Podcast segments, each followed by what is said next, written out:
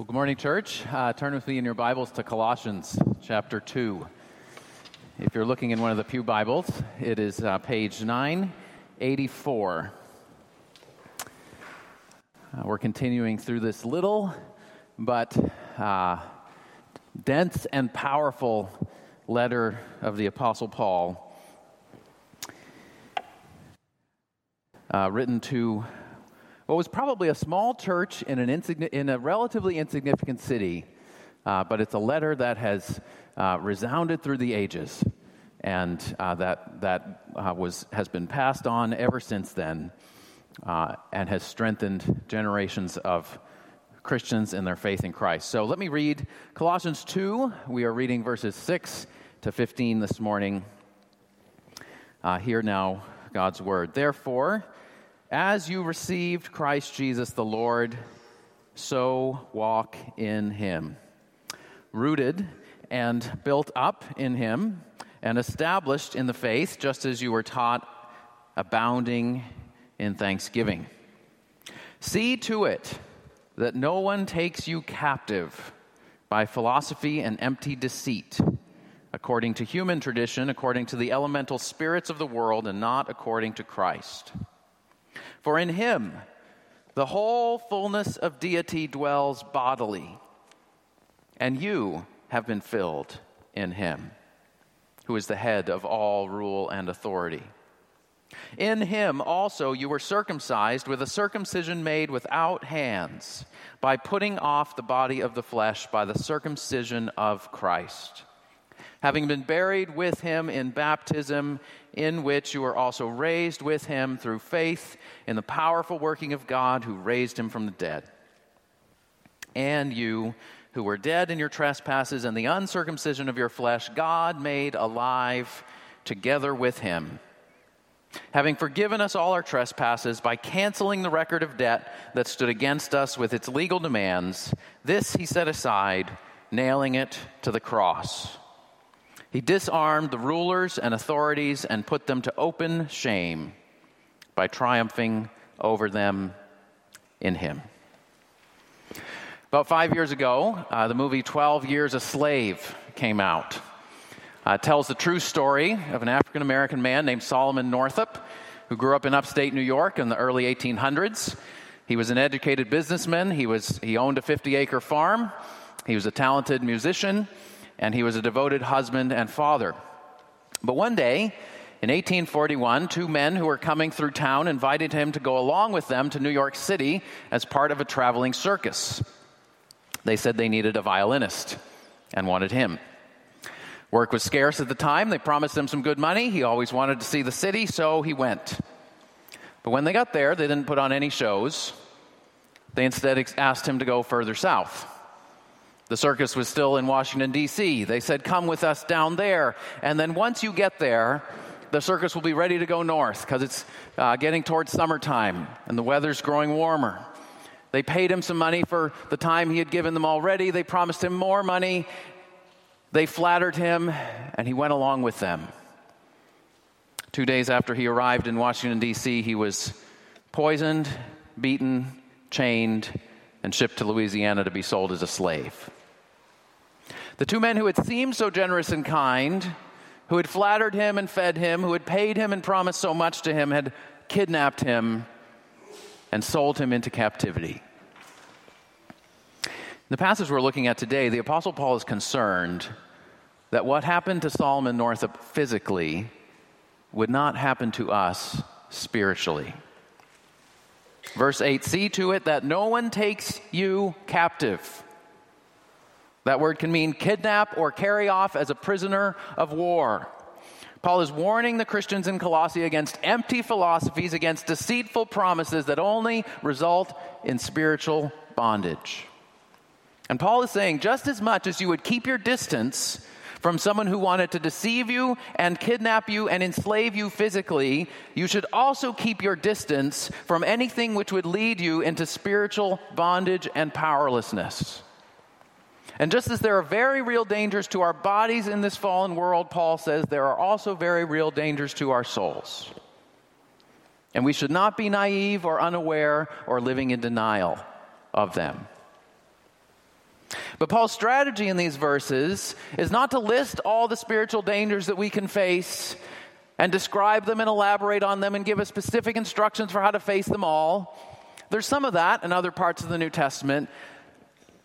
But in this passage, Paul points us to three things we can count on. Three things which will help us, uh, that, that can protect us from being taken in by deceitful promises, by empty words. Paul points us to the foundation we have in Christ, to the fullness we have in Christ, and to the freedom we have in Christ. Foundation, fullness, freedom. We're going to look at each of these themes one by one.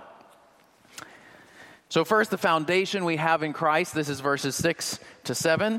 Uh, Therefore, as you receive Christ Jesus the Lord, so walk in him. Now, this verse is really the hinge on which the whole book of Colossians turns. Uh, the whole book of Colossians, in a nutshell, is verse 6. As you receive Christ Jesus the Lord, so walk in him. In the beginning of the letter, Paul gave thanks for how the Colossians had received Christ.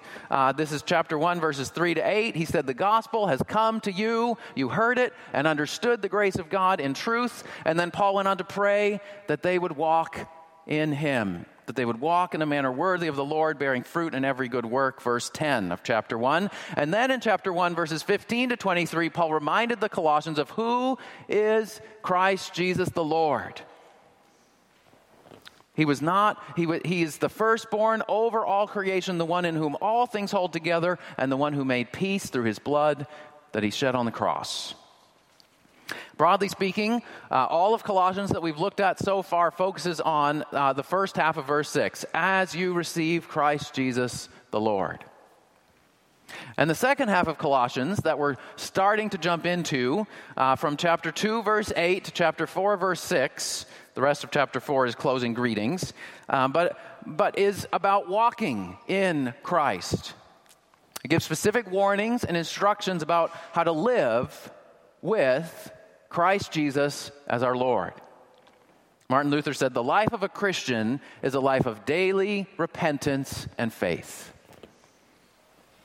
That's actually that's how you become a Christian in the first place, right? By repenting, that means turning from sin and faith, trusting in Jesus. And that's also how you grow as a Christian, is every day turning away from sin and trusting in Christ and living out of that trust. So, uh, chapter 2 of Colossians gives us uh, three warnings. Verse 8, see to it that no one takes you captive. Uh, verse 16, therefore let no one pass judgment on you. Uh, verse 18, let no one disqualify you. Then in chapter 3, we'll see some more positive instructions. Uh, seek the things that are above, chapter 3, verse 1. Chapter 5, put to death what is earthly in you. Uh, verse 12, put on as God's chosen ones, holy and beloved, uh, the, really the qualities of Christ. And he goes into a long list there compassion, kindness, patience, and love. And so on. So we could zoom out from verse 6 and see the whole of the book, but if we zoom back in uh, to verse 7, Paul gives us four pictures of what it looks like to walk in Christ, or as we might say, to build on the foundation that we have in Christ. Uh, first picture uh, rooted like a tree. Uh, this verb is in the perfect tense, uh, which often indicates the ongoing result of a completed action in the past.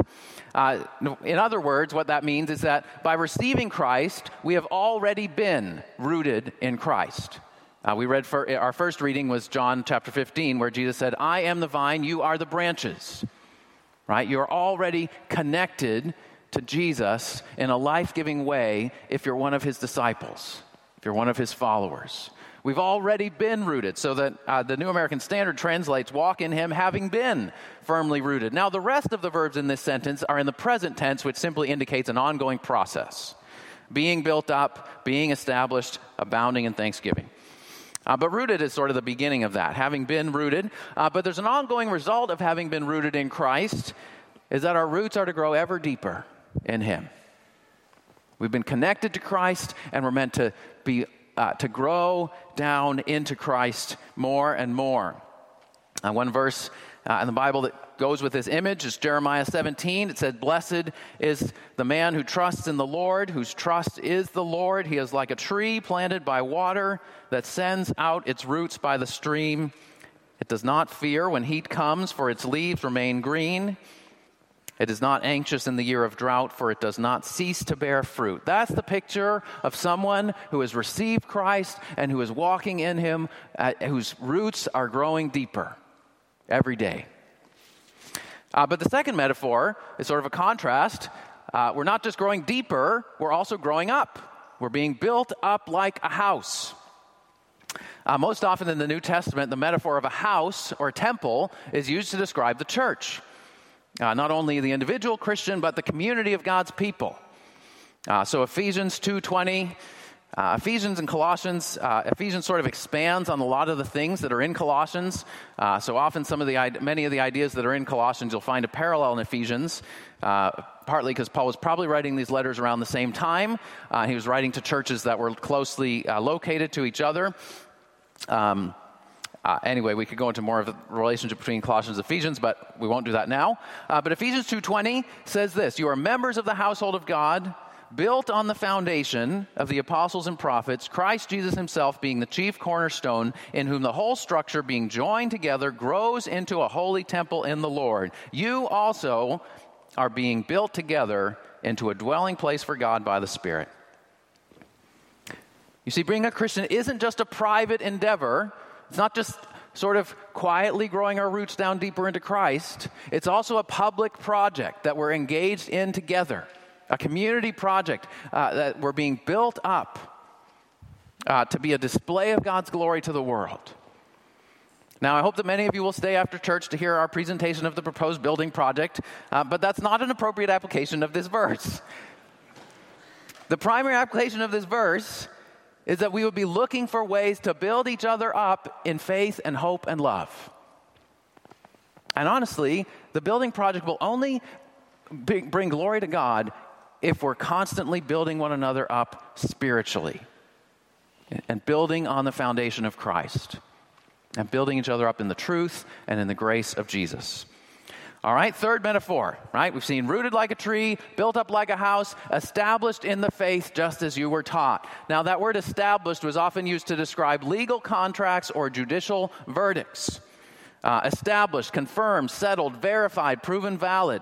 All of those would be uh, similar ideas. Paul wanted his hearers to have a confident assurance that the Christian faith, which they had been taught, is true and reliable so that they wouldn't easily be swayed.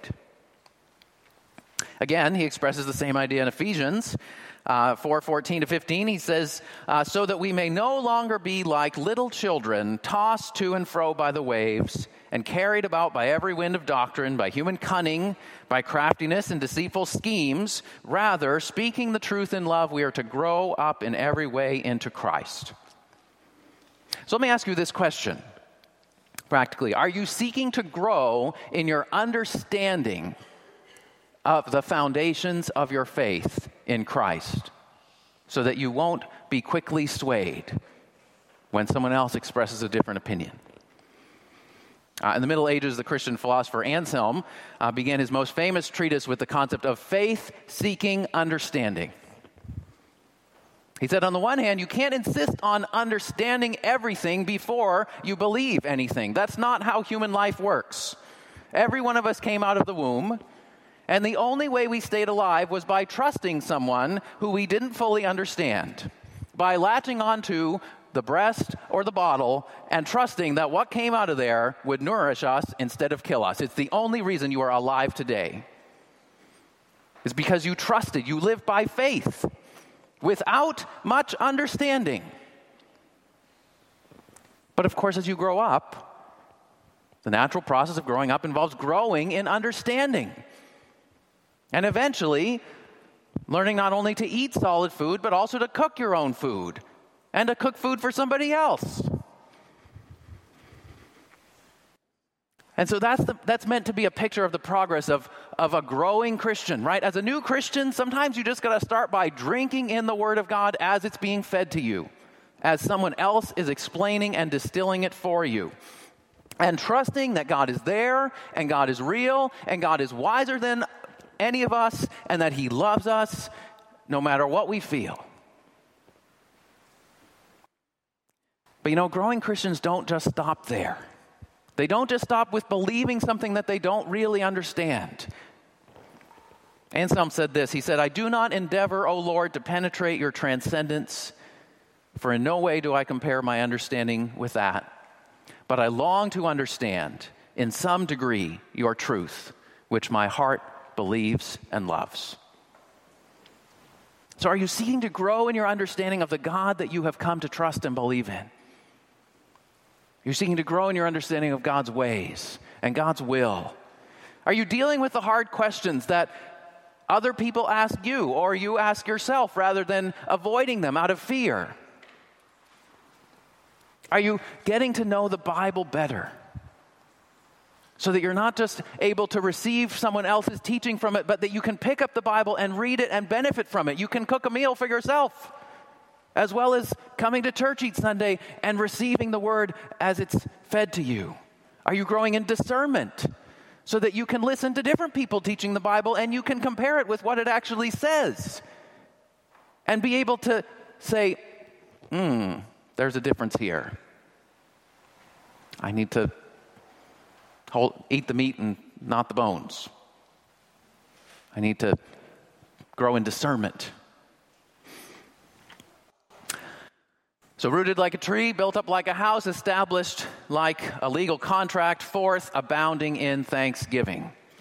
That word abounding could refer to something that was overflowing like a fountain, or it could refer to a surplus, an unexpectedly large profit from a business.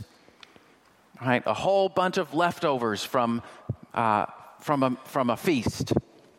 Paul says, We have received Christ Jesus the Lord, and so our expressions of thankfulness to God should be overflowing and abounding. Seven times in this short little book of Colossians, Paul uh, emphasizes the importance of thanksgiving.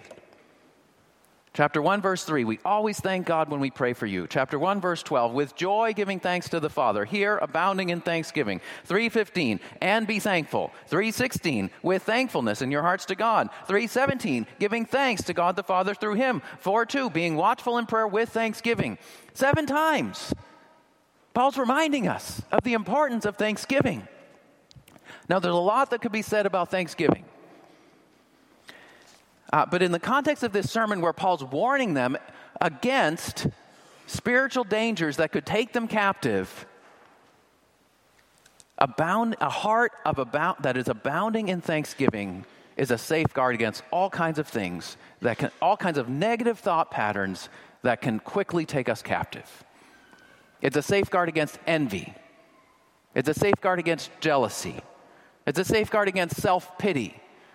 It's a safeguard against entitlement. It's a safeguard against arrogance. It's a safeguard against discontentment and grumbling. Thankfulness drives all those ugly things away. And thankfulness doesn't let them gain a destructive foothold in our soul. That's why so many of the Psalms begin with the psalmist speaking to himself and saying, Praise the Lord, O my soul. And all that is within me, praise his holy name. Praise the Lord, O my soul, and forget not all his benefits. So, being rooted down and builded up, being established securely and abounding freely with thanksgiving that's what it looks like to build on the foundation of Christ, to be strong and secure in our attachment to the foundation that we're building on. But that's the second. Uh, but that's that's the first point. But that's the, the second thing, which we see in verses nine to twelve, is that we not only have a, a solid foundation in Christ, we also have a wonderful fullness in Christ.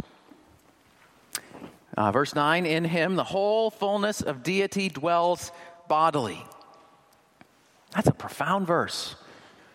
And you know, you can't really get any clearer than that if you want to say Jesus is fully God. All the fullness of deity dwells in him.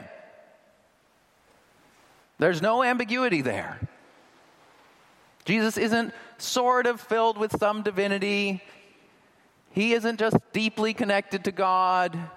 He isn't just a human being who achieved closeness to God.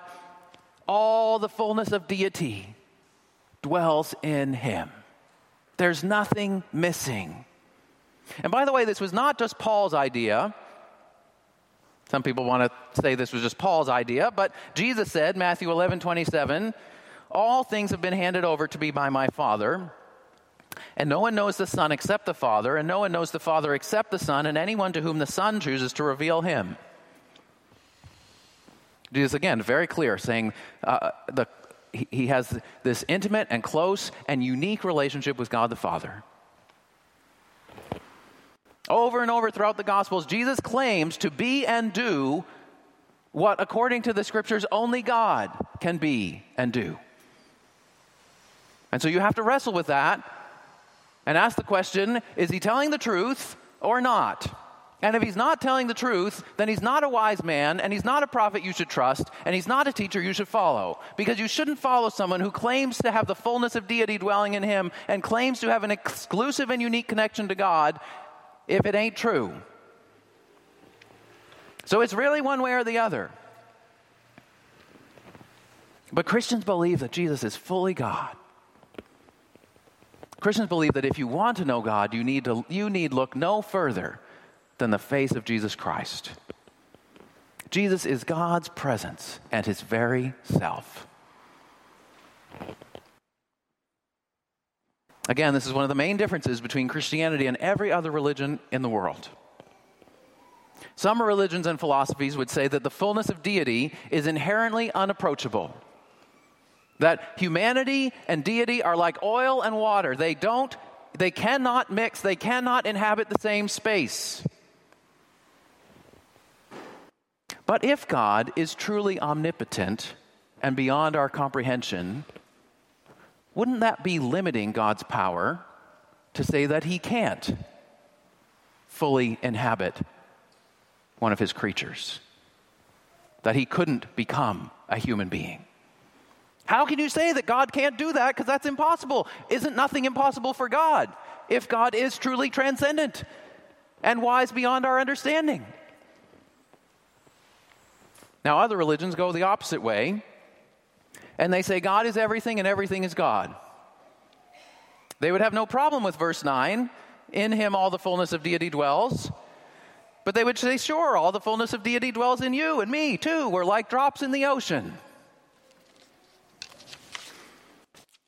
But if God is everything and everything is God, it becomes very hard to make any ultimate distinctions between good and evil or even between a human being and a piece of dirt. Isn't that important to make such distinctions? So, Christianity says that God is fundamentally different than us, that we cannot approach God on our own because of our, our sin, our corruption. But in His mercy and wisdom, God has made a way God chose to enter into our space and our world and our flesh in the person of Jesus Christ so that we might know him, so that we might be reconciled to God the Father through him, so that we might be filled with the presence of God. That's the amazing message of Christianity. That yes, there is that amazing transcendent God who's not just in and out of each one of us and yet we can connect with Him. We can be reconciled with Him. And we can even have God dwelling in us through His Spirit. Verse 10 goes on not only uh, it, is Christ, it, not only does the whole fullness of deity dwell in Christ, Paul goes on to say, You have been filled in Him. You see, some people were coming to the Colossians and they were saying, Okay, you believe in Christ, that's fine. Uh, maybe he's even necessary, but he's not sufficient. In order to really thrive and really flourish, you need something more than Christ, something other than Christ, something outside of Christ. Next week, we'll get into more of the details of what exactly they were offering and why it would have seemed so attractive. But here, the details are not that important. Paul wants to remind them that all that they need is found in Christ. Paul says, Live out of the fullness that is in Christ and that's been given to you as you've been united with Christ through faith. Don't be taken captive by an empty and deceptive philosophy. Now, Paul is not demonizing the discipline of philosophy in general, nor is Paul rejecting logical argument and reasoning. If you translate the Greek of verse 8 literally, it says, See that no one takes you captive by the philosophy and empty deceit. Paul's warning against the specific philosophy being taught in Colossae, which he describes in the rest of the verse. So if you're considering being a philosophy major, this verse is not saying that it is a sin to do that. At the same time, philosophy will never save you. As one of my philosophy professors once said, philosophers say they love wisdom, but most of the time they just love arguments. Uh, a little bit more seriously, like many other academic disciplines, philosophy is perhaps most useful when we're humbled by it. In other words, when we allow it to show us how much we don't know, how much is out there in the world that is beyond our limited comprehension how limited our reason can be and how far it gets us. But getting back to the text, uh, verses 11 to 12 show us, uh, in some rather graphic imagery, what it means that we have been filled in Christ. Again, continuing with this fullness theme. Now, 11 and 12, I think, are the most dense verses in this passage. Uh, this whole passage, 8 through 15, is one long sentence in the Greek.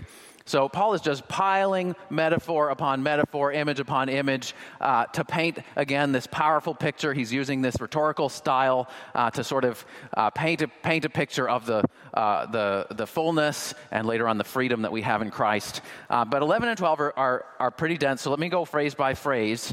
Uh, in him you were also circumcised. Now, where does this image of circumcision come from? It comes from the Old Testament. The Old Testament, God required the male descendants of Abraham to be physically circumcised as a sign that they belonged to God's covenant people. So circumcision represented cutting off or putting away everything that displeases God and dedicating oneself fully to God for the task ahead. Uh, but verse 11 is not talking about physical act of circumcision. Uh, continues, in him you are circumcised with a circumcision made without hands. When the Bible talks about something made without hands, it's talking about something that's done by God and not by human beings. Uh, in other words, you were circumcised by God, that is spiritually cleansed and set apart. Paul's drawing on an Old Testament idea, uh, which is sometimes expressed as circumcision of the heart. God spiritually, not just a physical act that sort of symbolically represented something, but God spiritually cleansing his people um, and setting them apart for his service. Going on, by putting off the body of the flesh. Now, if you look down at verse 13, it says, You were dead in the uncircumcision of your flesh, and God made you alive. And if you look down at chapter 3, verse 9, the same verb put off appears. You have put off the old self with its practices and have put on the new self. So the image is when we come to Christ, it's like we're wearing a full body suit that is dirty and stinky and stained, and we've worn it forever and it's never been washed. And God strips it off of us. He removes our uncleanness and our inherited corruption. And he does it, this verse goes on, by the circumcision of Christ. Uh, now, that phrase could mean one of two things. It could mean the spiritual circumcision that Christ himself performs, right? Christ is the one who removes our inherited corruption uh, and, our, and sort of cleanses us spiritually. Uh, but more likely, I think this phrase, the circumcision of Christ, actually refers to the crucifixion of Christ. Circumcision was both an act of devotion to God and a bloody mess. And I think Paul's using this metaphor to remind us of the greatest act of devotion to God, which was also a bloody mess the death of Jesus on the cross. Through and through the death of Christ on the cross, our uncleanness, our corruption can be removed and stripped off of us.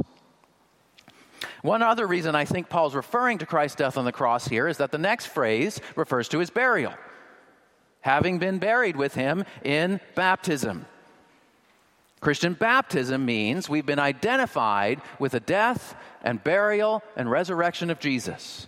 In other words, it's a sign that we've experienced what verse 11 describes the circumcision of the heart. Christ died for our sins. He was buried. On the third day, God raised him from the dead. And now, if we have faith in Christ, we can say, My old self died with him on that cross. Christ took my stinky, dirty, stained bodysuit. He took all of my sin on himself.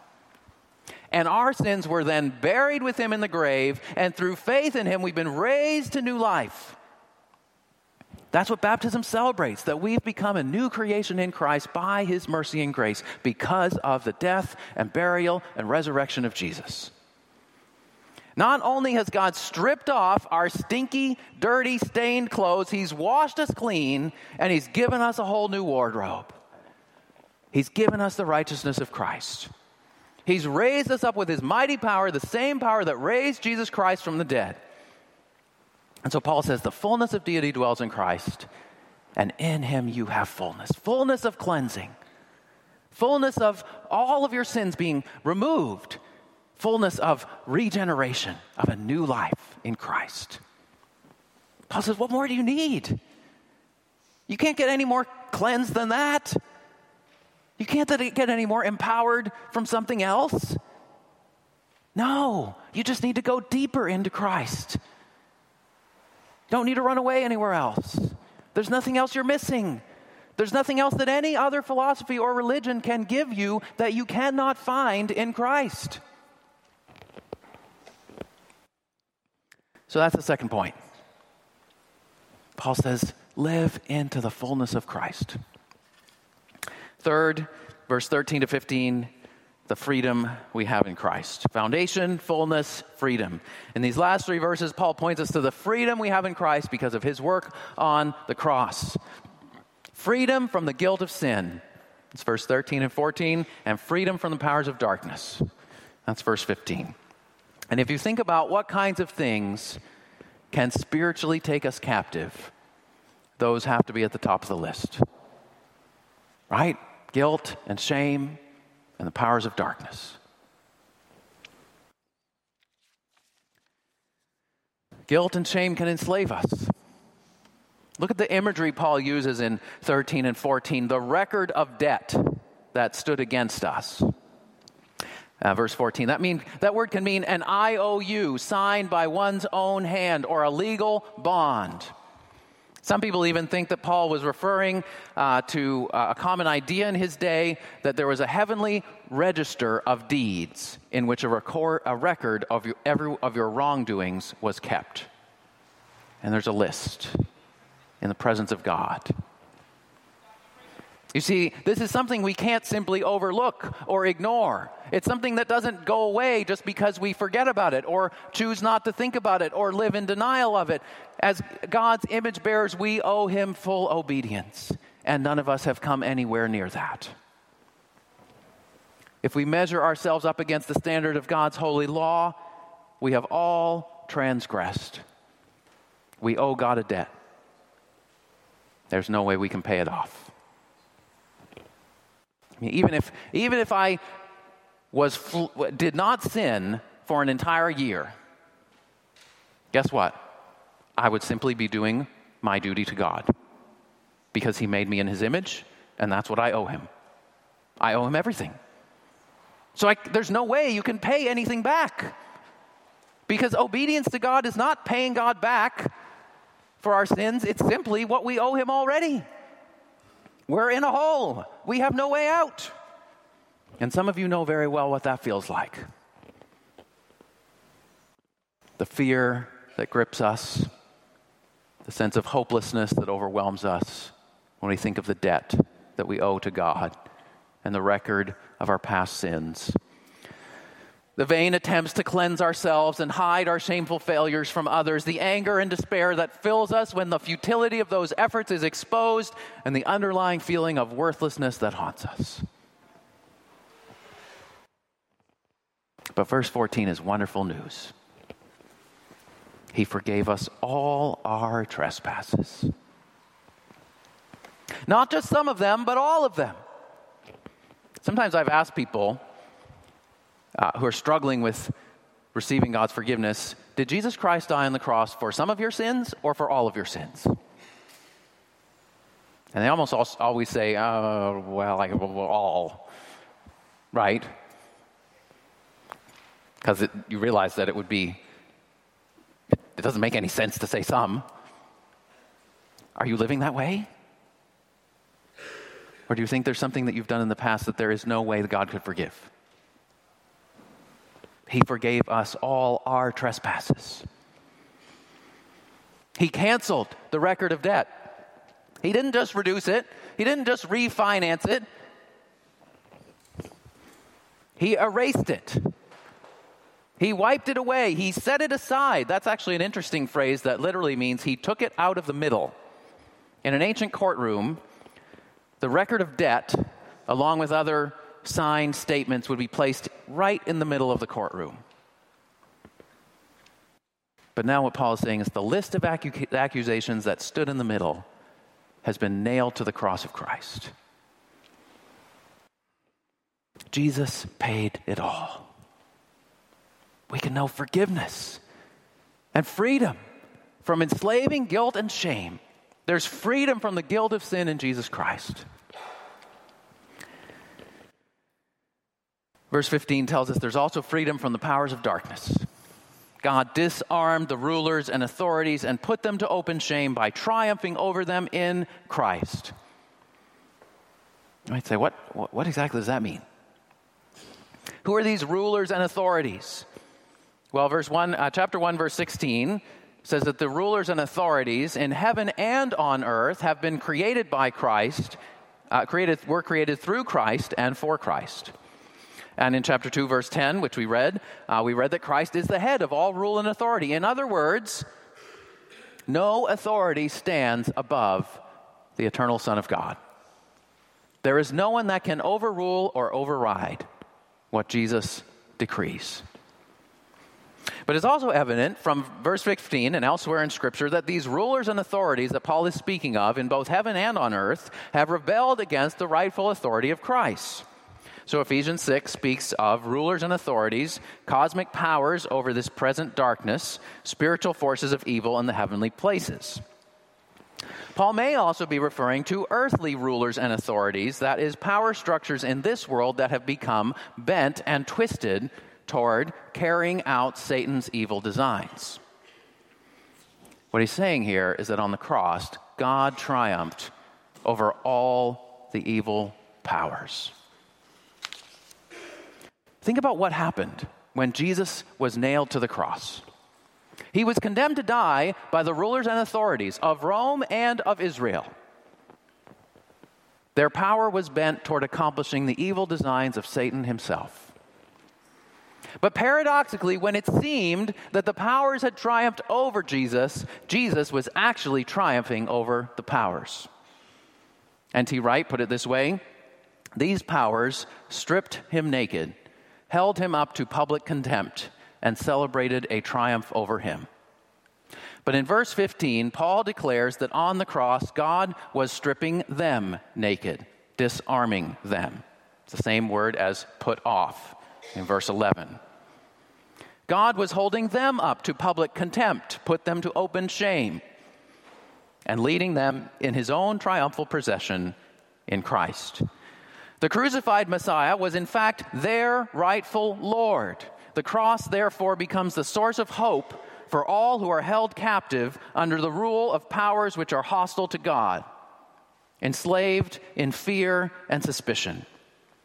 Christ breaks the last hold that the powers had over his people by dying on their behalf. He now welcomes us into God's new family. What that means is that the cross of Jesus gives hope to all of God's people who are oppressed by hostile rulers and authorities, whether those are spiritual powers, demons, or corrupt human authorities. They will not have the last word. Christ has triumphed, and he will have the last word. Are there demons that are afflicting you? We don't always talk a lot about demons in some, Western, some of the churches in the West, but they're real. Are there demons that are afflicting you? Are there addictions that threaten to overcome you? Do you believe that your future is determined by curses or spells that people or other words that people have spoken over your life in the past? Verse 15 says, None of these hostile rulers and authorities can stand before the triumphing power of the crucified and risen Lord Jesus. They are enemies, but they are defeated enemies, so stand firm in the name of Jesus Christ and do not believe their lies. Verse 15 also gives hope to Christians who are persecuted and oppressed by earthly rulers and authorities who are carrying out Satan's evil designs. No matter how strong and how unyielding they may seem, they do not have the final word. Christ triumphed through his cross, and he leads us in triumphal procession even when we suffer injustice, as Jesus himself did. And just as Christ was raised from the dead, we can be confident that all God's people will one day be vindicated. For 12 years, Solomon Northup was a slave. And his story is one of perseverance and endurance. It doesn't come out in the movie, but if you read the book, it's also evident that he was sustained by his faith in Christ. But 12 years after he was kidnapped and sold into slavery, he was working in the fields of Louisiana one morning. He saw two men approaching, neither of whom he recognized. One was an attorney from his home state of New York.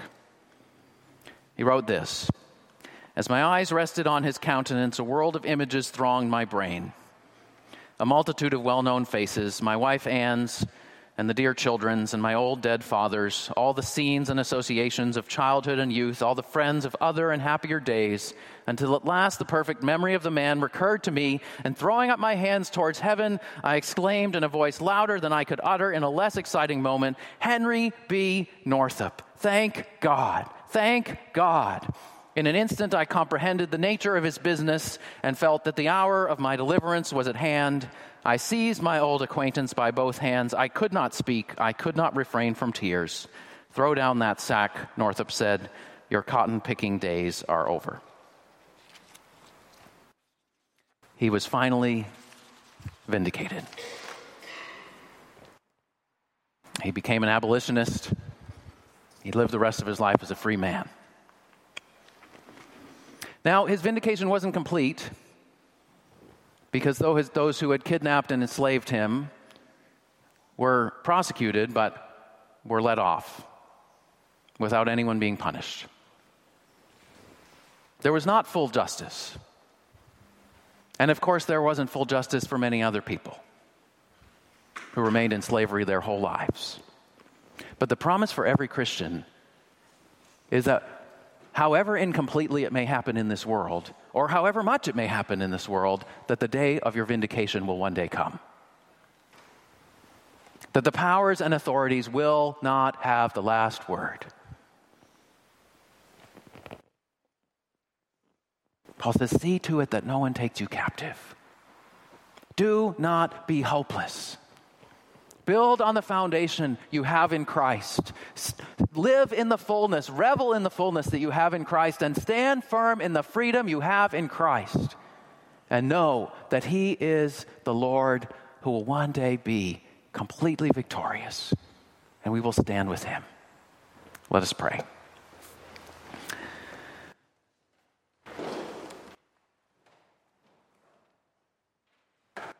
Father, we pray that you would help us to, to build on the foundation of Christ, to be rooted down and built up, to be established and abounding in thanksgiving.